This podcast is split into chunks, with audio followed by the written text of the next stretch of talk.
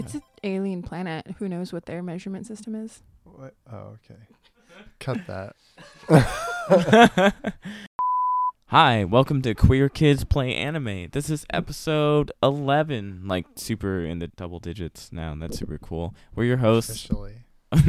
We're your hosts, Aradashi, I'm Goth Bro. and it's our first returning guest.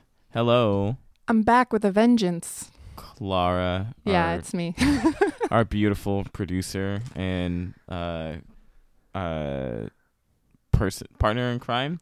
Aw, thanks. she's secretly in the room for every single one of these recordings and so it's probably pretty reasonable that we just get her back on our mic every once in a while Thanks. I I I insisted, didn't I? uh n- no no you didn't but no. Okay, Uh, maybe not in this instance, but the I, last time for sure but That's true, this I time did- you've been very patient Mhm. knowing you were going to come back Yeah.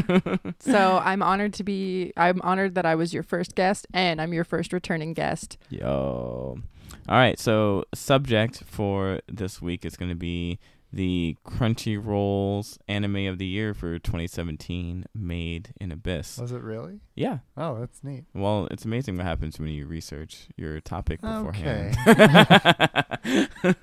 I'm actually both. I totally get why it won that award, and I'm also, for reasons we'll get into, surprised that it won that award. Um, just because of both all of the merits, and it's a very, as we'll get into, like it's a very beautiful anime, but also there's some some shit about this show. Yo, real talk. Uh, I have some pretty passionate feelings about all of that stuff too. But when you came on last time, Clara, we didn't have our current format for our interview. Oh yeah, because I was the guinea pig. You were the guinea pig, thank you. Um, but so, what kind of gay are you? Oh no, how did anime make you gay? And what kind of Pokemon trainer are you? Ooh. Um Okay, yeah. So I think last time I shared that I'm like I identify as bisexual, pansexual, whatever. I love all of the people. Um li- literally all of them. Actually, I love you too, listeners out there. Um and how did anime make me gay? Anime definitely made me gay through I know that everyone has said this or most of the guests have said this, but like Sailor Moon really made me gay in a lot of ways because I was like, these girls are so powerful and so beautiful. And I don't know, there was a lot of variety going on there of like big, like Sailor Jupiter was like big and strong and tough. And also, you had obviously um, the cousins of Sailor Neptune and Uranus. And so there was a lot going on with Sailor Moon. And also, Ranma and a half made me gay because there was all kinds of gender stuff going on there. And I was like, I God, I wish that was me. I'm pretty sure that's why we have trans people in the world. It is Is actually Ranma one one half. I That's mean, why I'm trans. yeah, I right. I um, I definitely had the experience.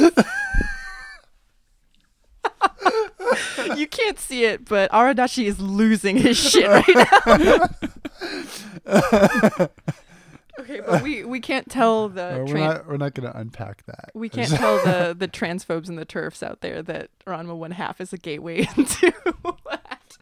It's Um, all right. We'll invite Zoe back, and then she'll tell them that Ranma She'll- one half is the gateway. I mean, sure. I mean, I love Ranma one half. I happen not to be trans, but um, it did definitely occur for me while watching it or reading the manga that I was equally attracted to Ranma, like in like their boy form and in their girl form and back and forth. And I was like, didn't matter to Is me. is it because Ranma is still Ranma, whether or not Ranma is a boy or girl? Yeah, Ranma's Fucking just one. wild. Ranma's Oh just Ranma gosh. and super attractive either way.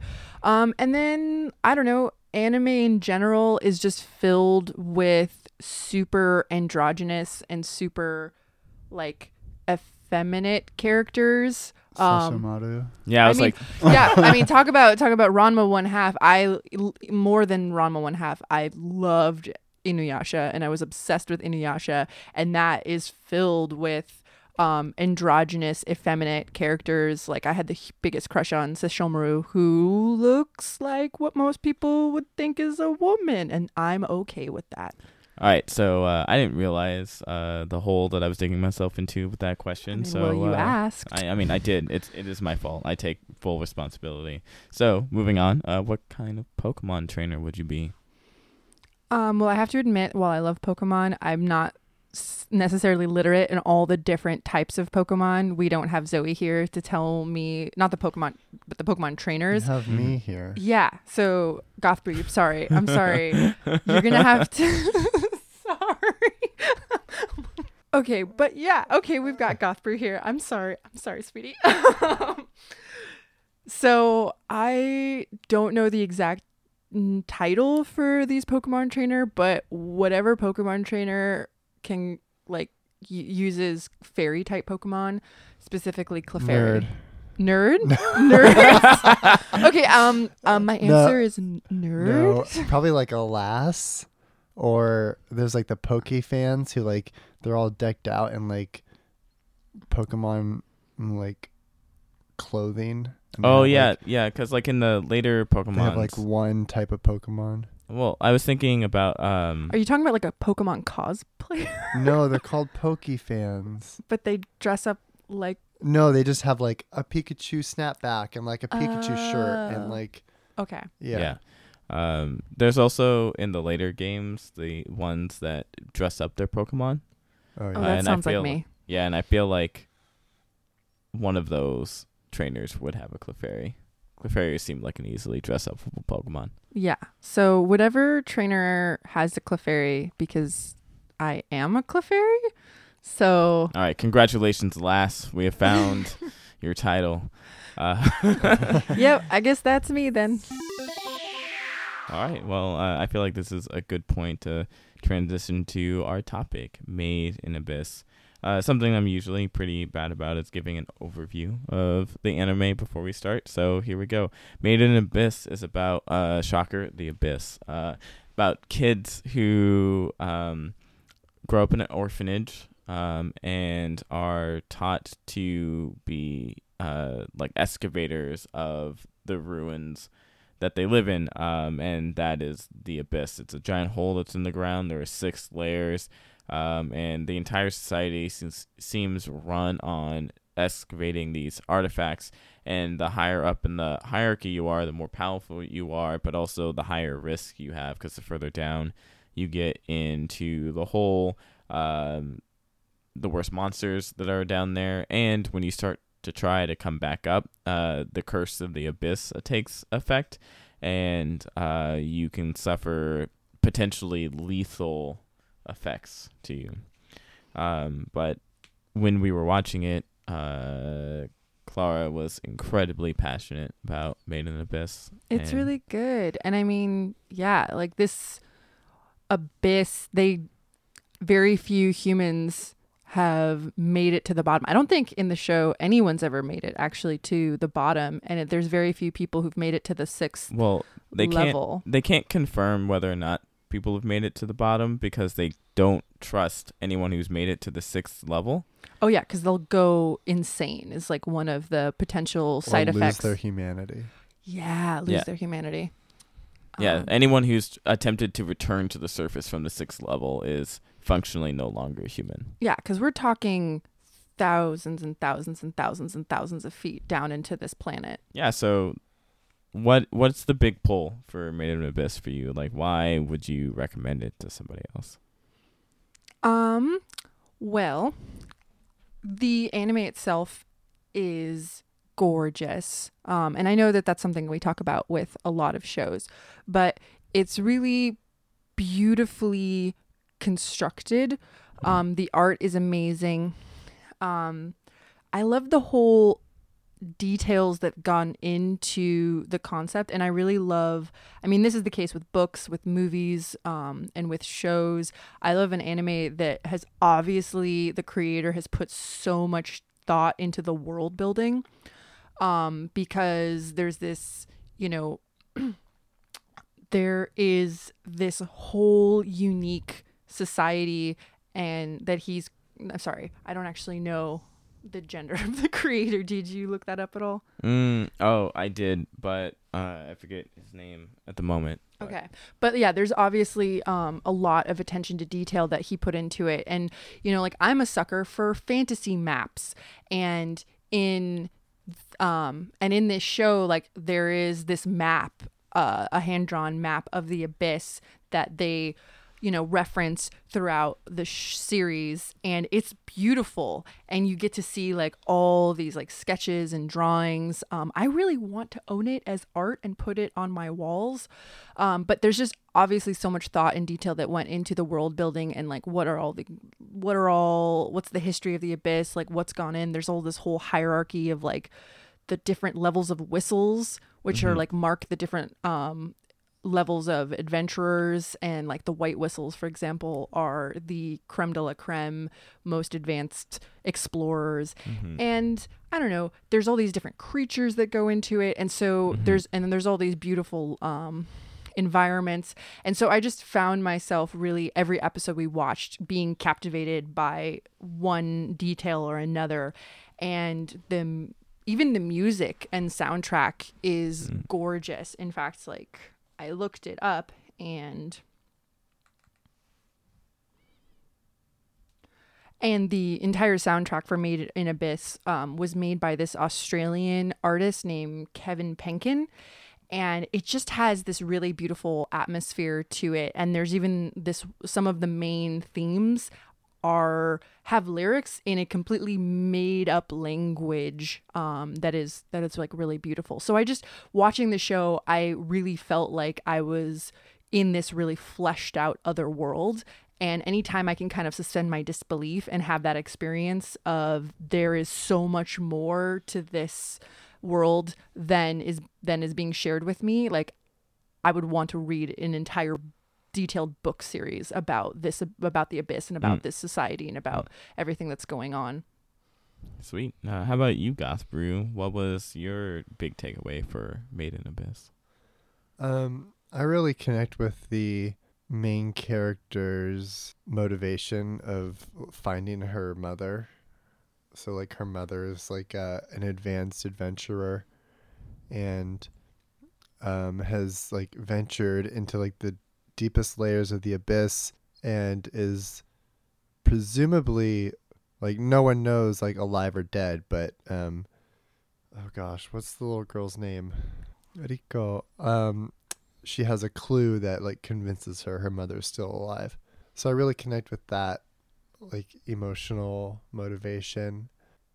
I really like the show's blend of their like they lure you in with these like like small children char- main characters and then shit just gets real in the abyss like n- like stuff you just you expect from like Attack on Titan or something like Yeah, I feel like.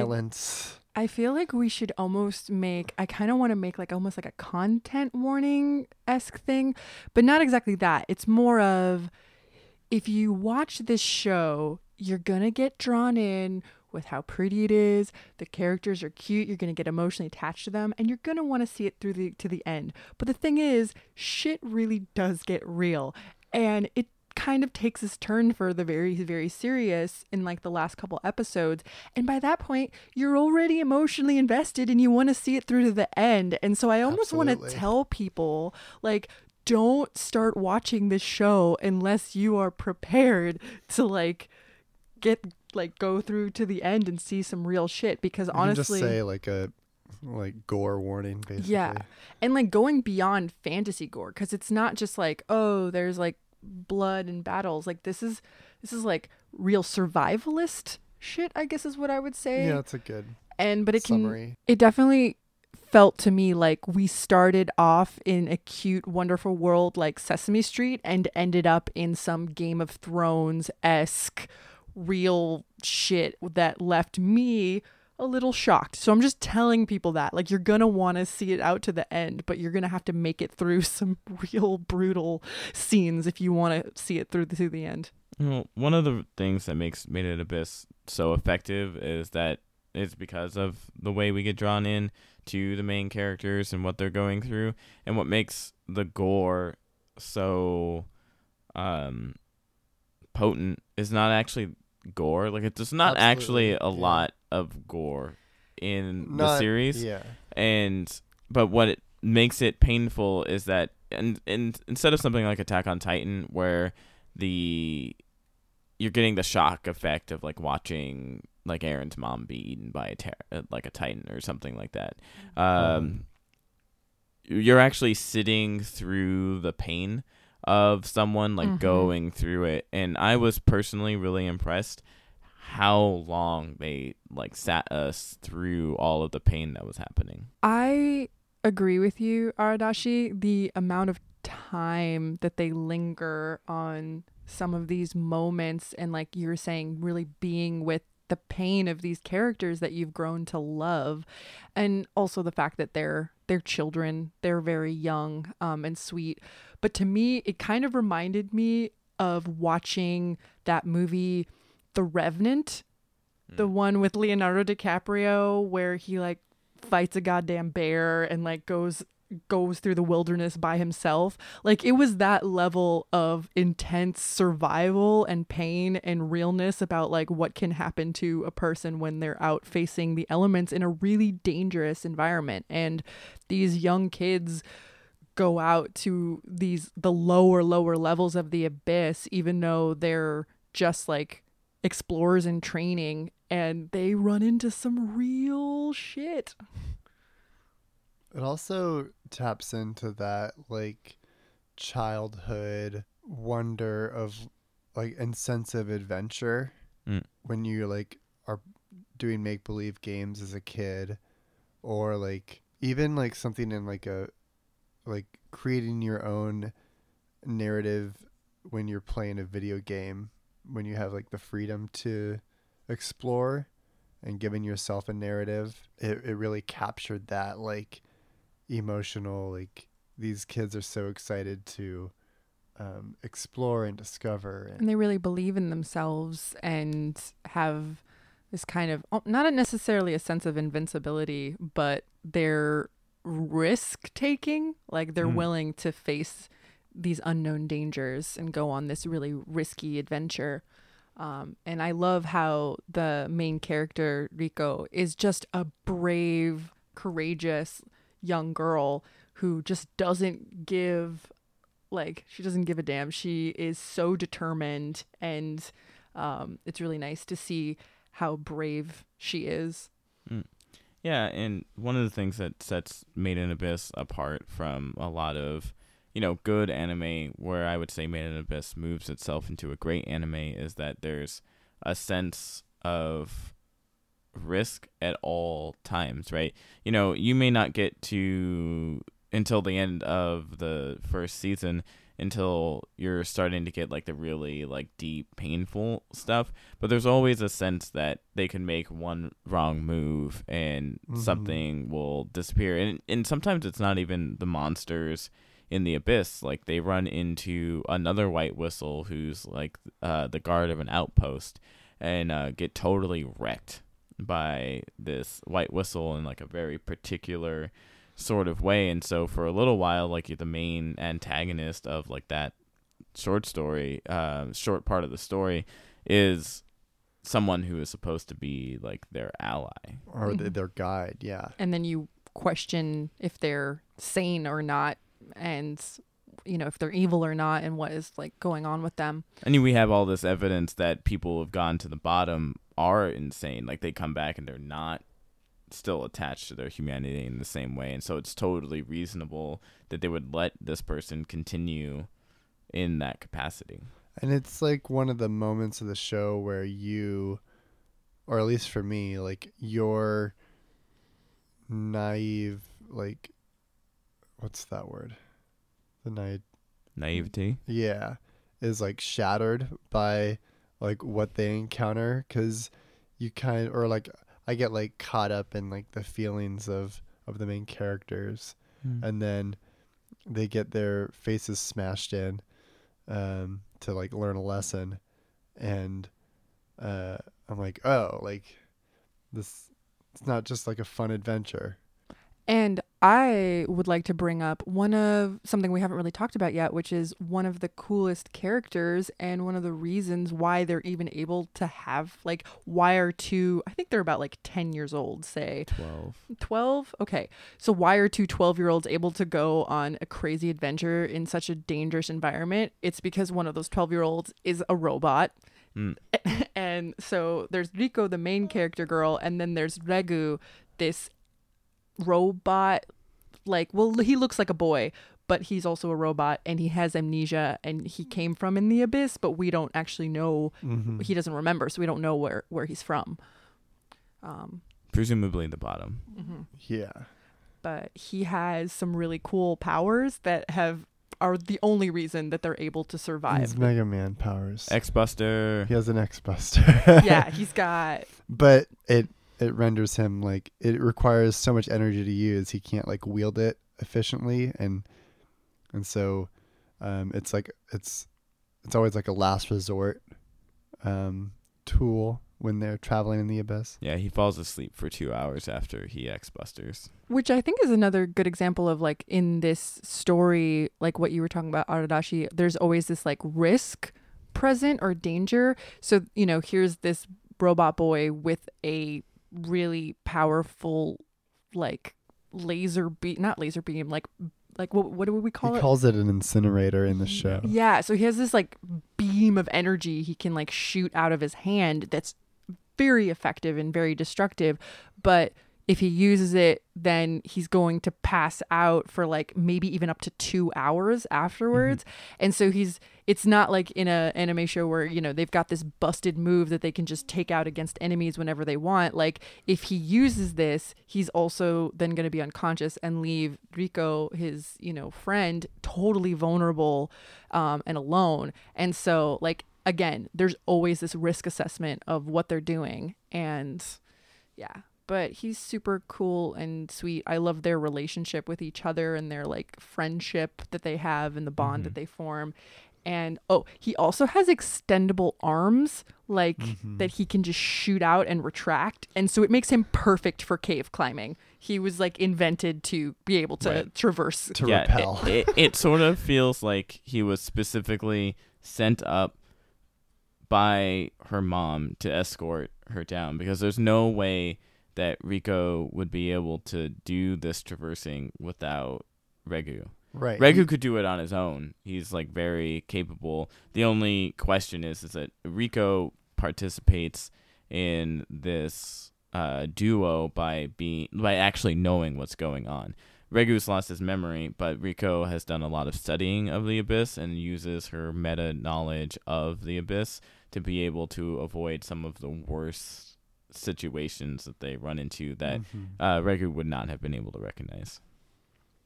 Um, and there's some other really cool characters that come up in season one, and there's a lot of like diverse characters. I like how this show handles gender in a lot of ways. Uh-huh. Um, There's a, a main character later on that's a, uh canonically like non-binary bunny person. and I think the creator of the show like went on record to say that like this character who at one point was a normal human child did have a gender which they never really tell you what that gender was but then through a series of events gets transformed into a bunny Uh-huh. creature person and then that bunny they always use not non um, non-gendered pronouns and that Mhm. bunny doesn't have a gender and i also like that they don't like reference oh but they used to be uh it's like there's no Right. there's no mis retroactive misgendering going on Mm-hmm. but yeah nanachi's super cool and really really capable and Nanachi. i love i love nanachi the bunny Yeah, and then earlier uh, in the series, there's a blue whistle. The first blue whistle that we actually run, really run into I think so. um, is uh, uh, is a trans character, like a trans uh, character who. Heavily implied, right? Uh, or is it? I think it's pretty explicit because Regu has a conversation with her uh, about like the like miss like being confused about their gender Uh-huh. um, because and I the ins- the insinuation is that like you know their body presents in one way but they dress in another.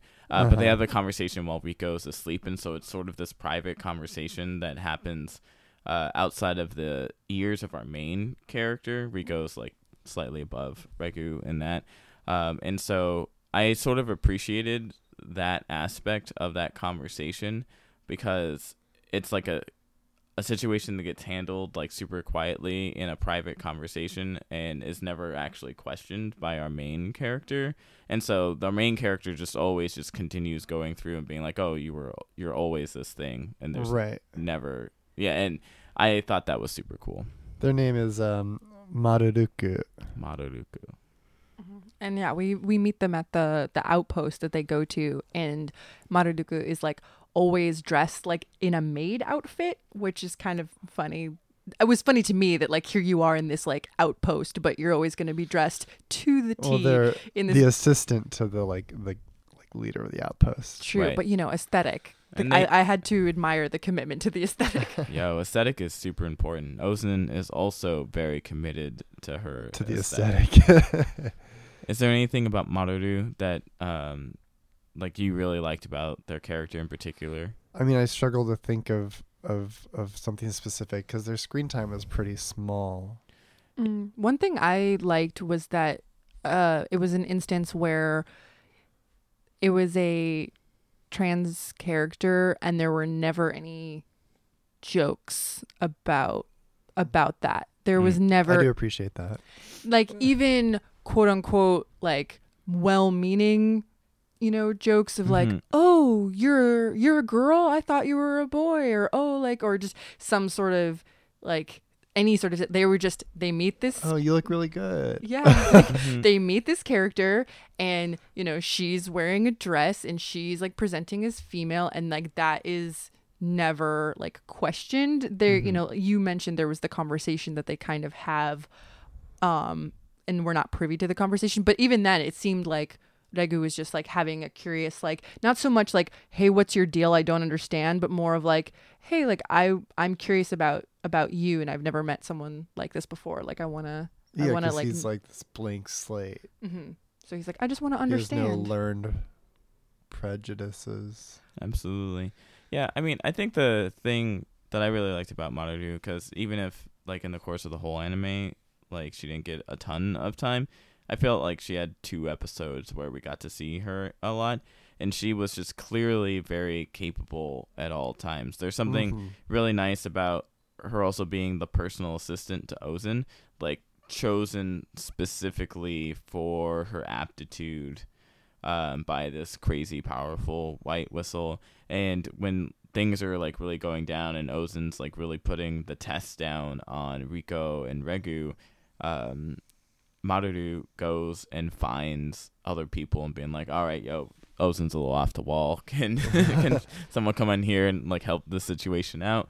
Um, and so it's just a really consistent presence during that whole act, um, and never like loses her cool, but also recognizes when the situation is over her head and like goes and finds other people to help out.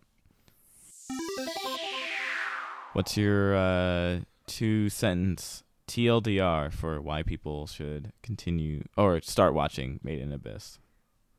It's a really beautiful, well executed anime that has a compelling story and it balances out the oh my god, this is so sweet and cute and heartwarming to oh my god, this is telling a very real story um and hitting you with the hitting you with the realness. Also go listen to the OST because it's beautiful. How about you, Gothbrew? Um, I think if you ever have spent time building fantasy narratives in your head while climbing trees and like exploring the wilderness or splunking or anything like that, you might really enjoy in Abyss. Um, I think the art style provides a great canvas for the story to be told. The contrast of its really cute chibi characters to the very real looming fear of death um, and the very realized moments that happen throughout the whole series. If you like consequence in your anime, this would be a good one to watch. Is there anything that y'all are looking forward to in the future? Um, Everything. everything. I mean, there's so many games that that are like on the horizon. Tomb Raider, new Tomb Raider, and um, uh, Smash Bros. Whoop. Later on in December. Uh, new Spider-Man.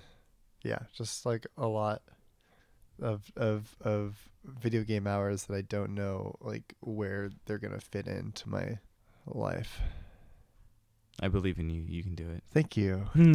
How about you, Karada? Um, well, um, I'm going to KumoriCon at the end of October. Um, Goth Brew is going as well. yeah, I forgot. I'm excited about that too. Well, yeah. Um, but what I'm really excited, well, one thing I'm really excited about is this weekend I'm gonna start working on my cosplay that I've got going for, um, for that convention. Who so, are you? well, th- this will come as such a huge surprise as I am doing a Clefairy cosplay. What? uh huh. I know. Who saw that coming? But who's your Pokemon master? uh, Zoe. Don't answer that. no, actually, for real though, um, Zoe, who was a guest on this po- podcast, is going to the convention too, and she has her Pokemon trainer costume, and so I'm gonna be her Clefairy. And so this weekend, I'm, you know, I'm That's it's that's what's happening. that's the Um, gayest shit. I know, right? um, so this weekend is when I'm gonna start like, She's gonna be your Pokemon handler. hey, okay. Um, Tell her to bring a moonstone. I'm sure. Okay, I'm not sure how to take that. What? You don't want to evolve? Um, no, I want to stay Clefairy forever. I don't want to become a Clefable. I'm sorry. Um, but so this weekend is when I'm gonna start working on that and like putting together, like carving foam and doing all the fun little details so that I can have all that shit and ready for the convention. Um, there's that. I don't know. Uh, Goth Brew and I are starting to have more time off at the same time, so we were talking True. yeah, which is great. I love it. And so we've talked about like maybe doing more streaming together, um, which is exciting. What's that? What's the game that you were talking about that maybe we'll stream? Oh, it's um Worst Girl Games. Um, Heaven will be mine. They did We Know the Devil. It's it's a lot of gay trans shit. Um, girls fighting in mechs and making out and visual novel Yeah. stuff like that. So, Les- so lesbians and mechs. Life. Yeah, my my daily life. so yeah, that's pretty much a lot of the stuff that I'm looking forward to. Sweet. Uh, things I'm looking forward to playing some more Divinity 2 with Goth Brew. Hell That'll yeah. be pretty cool. Uh, the new version of The World Ends With You is coming out October 12th on It's like the the Switch. fourth port of it or something. Yeah, I only played it on my phone last year, so like NBD.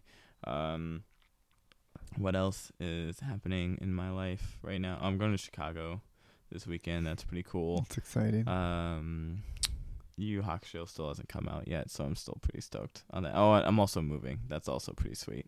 Yeah. Yeah, so I, I got some stuff to look forward to. Thanks, Clara, for being our first repeat guest. Oh, you welcome.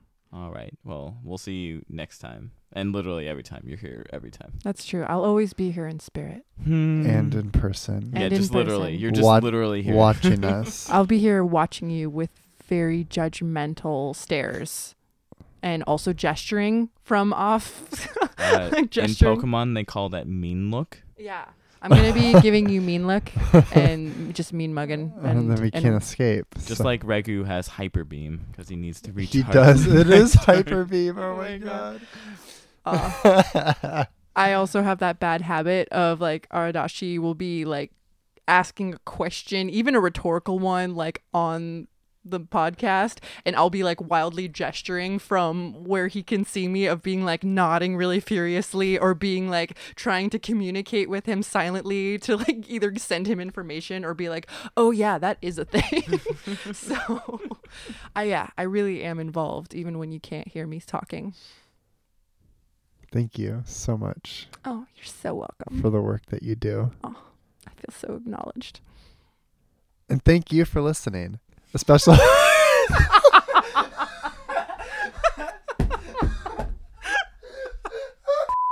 Thank you for listening. Special thanks again to our producer Clara and to June for doing our sound tech and making all our music. You can find more of her music at soundcloud.com slash juneburney. And you can email us your questions or comments at queerkidsplayanime at gmail.com. And don't forget to like us on Facebook and follow us on Twitter at QKPlayAnime. Tune in next time when we talk about Erased. See you soon.